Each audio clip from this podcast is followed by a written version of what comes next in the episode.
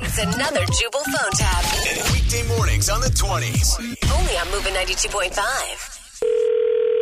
Hello. Hey, is this Leslie? Yes, it is. Hey, Leslie, it's Jerry. I was just wondering what time you want me over tonight. Um, I'm sorry, I don't know who this is. Jerry? Yeah, I spoke with your husband yesterday. He told me that he talked to you and that everything was a go.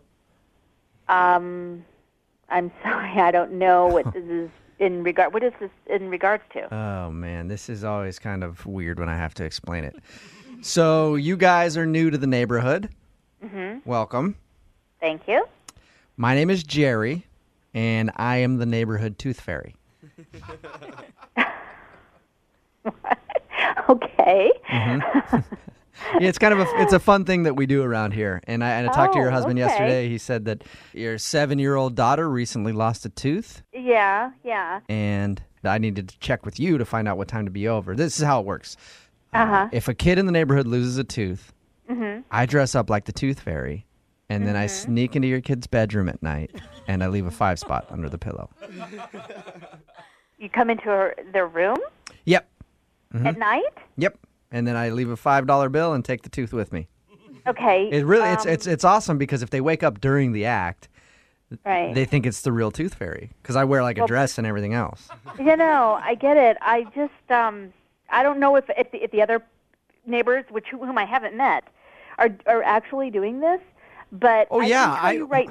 I'm the neighborhood Tooth Fairy. I'm I get, I hear you, but what I'm saying, I am not comfortable, and I look. I told you it was gonna be a little strange when I tried to explain it. Sometimes it takes a no, while. no, it's very strange. It's very strange, and Okay, all I right. have to say, a little creepy.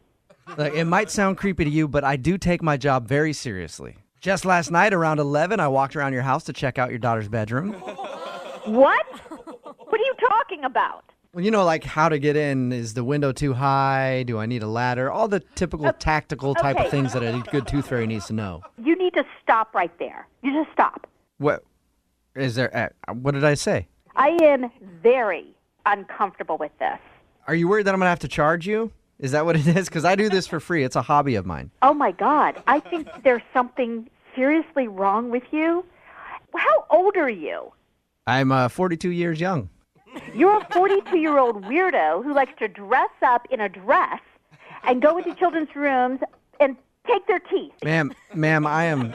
I'm sorry. I think you and I have had a little bit of a miscommunication here. No, no, there's been no miscommunication. If it's about, I, understand- I no. think the the problem is you think that I'm going to keep your kid's teeth. I don't have to. I can give it back to you. No, that's disgusting. Don't ever call here again. And if you try to come over to my house, I promise you my husband will kick your. I doubt that because he's the one that actually wanted me to call you.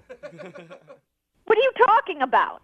This is actually Jubal from Brook and Jubal in the morning on Moving 92.5 doing a phone tap on you.